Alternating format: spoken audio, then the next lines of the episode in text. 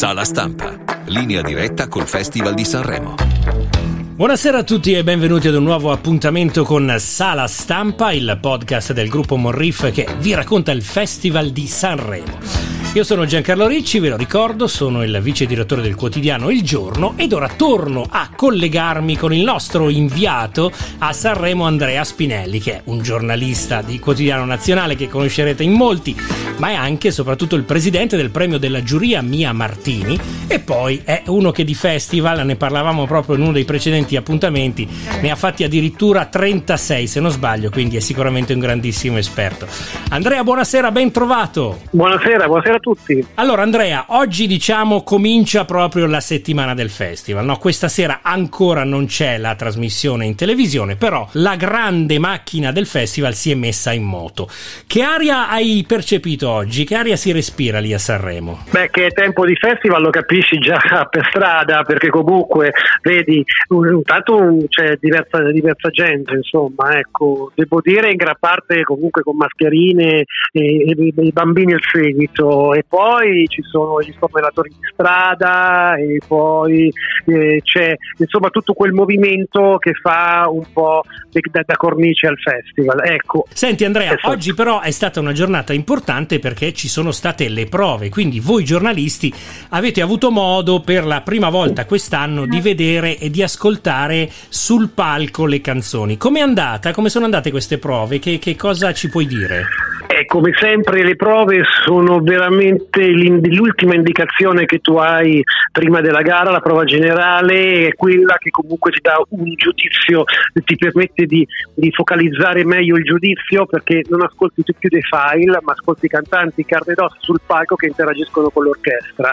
C'è chi ci guadagna, c'è chi ci perde, capisci anche la redazione che l'artista riesce a instaurare con la telecamera, cosa molto importante perché scopriamo i milioni milioni di telespettatori che sono a casa, perché all'Ariston ce ne sono meno di 2000 e a casa ce ne sono milioni, quindi insomma chiaramente la, la telecamera diventa il mezzo fondamentale e importante molto anche per la canzone, basta pensare alla performance dell'anno scorso dei Moneskin che sicuramente è stata agevolata molto anche dalla grossa presenza scenica del gruppo.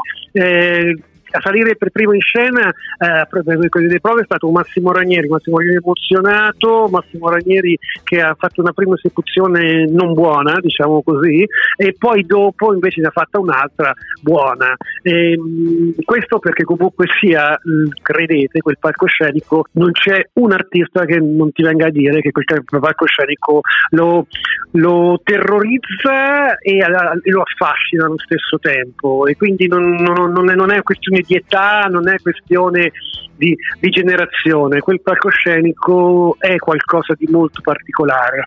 Lo diceva anche Mahmood qualche giorno fa, che l'ha definito una, una, montagna russa, che hai la paura quando sali e poi il terrore quando scendi e poi quando, quando finisce la montagna russa ci vorresti risalire. Insomma, l'effetto di Sanremo è un po' questo. Senti Andrea, sì. un'altra cosa importante che è successa oggi, la prima mm. conferenza stampa, che è un altro momento sì. molto importante del festival. No? Ogni giorno intorno all'ora sì di pranzo c'è questa conferenza stampa fatta dal conduttore e alcuni altri, insomma, protagonisti del festival. Oggi lì cosa è successo? Beh, conferenza stampa si sono dati, sono spiegato un attimo quello, come andranno le cose, come andranno le, idee, linea de, de, del festival di quest'anno. E la prima è che preparatevi perché sarà anche quest'anno saranno serate lunghe si spera, ecco, si spera perché Amadeus ha detto chiaramente che insomma non si andrà a dormire a mezzanotte e mezzo, si andrà a dormire sicuramente dopo. L'importante, a mio avviso, e, e, devo dire che su questo Amadeus ha concordato, è che la gara venga preservata perché non, la gara richiede un'attenzione, una concentrazione e da parte dei protagonisti e da parte del pubblico a casa importante e quindi non è che puoi trascinare la gara troppo, non, è, non puoi diluirla tanto rispetto. E la gara sarebbe importante focalizzarla soprattutto nella prima parte della serata, va bene? E poi lasciare il resto dello spettacolo dopo, perché stiamo parlando di, di, di comunque di artisti che si mettono in gioco su quel palco e che meritano quindi tutto il rispetto e la possibilità di agire al meglio delle loro condizioni. Senti Andrea, l'ultima domanda prima di salutarti. Sì. Visto quello che hai potuto percepire oggi, insomma, sì. che festival di Sanremo ti aspetti e ci dobbiamo aspettare? Allora, guarda, eh, grazie di questa domanda perché così finisco di parlare un attimo delle prove, perché comunque sia ho parlato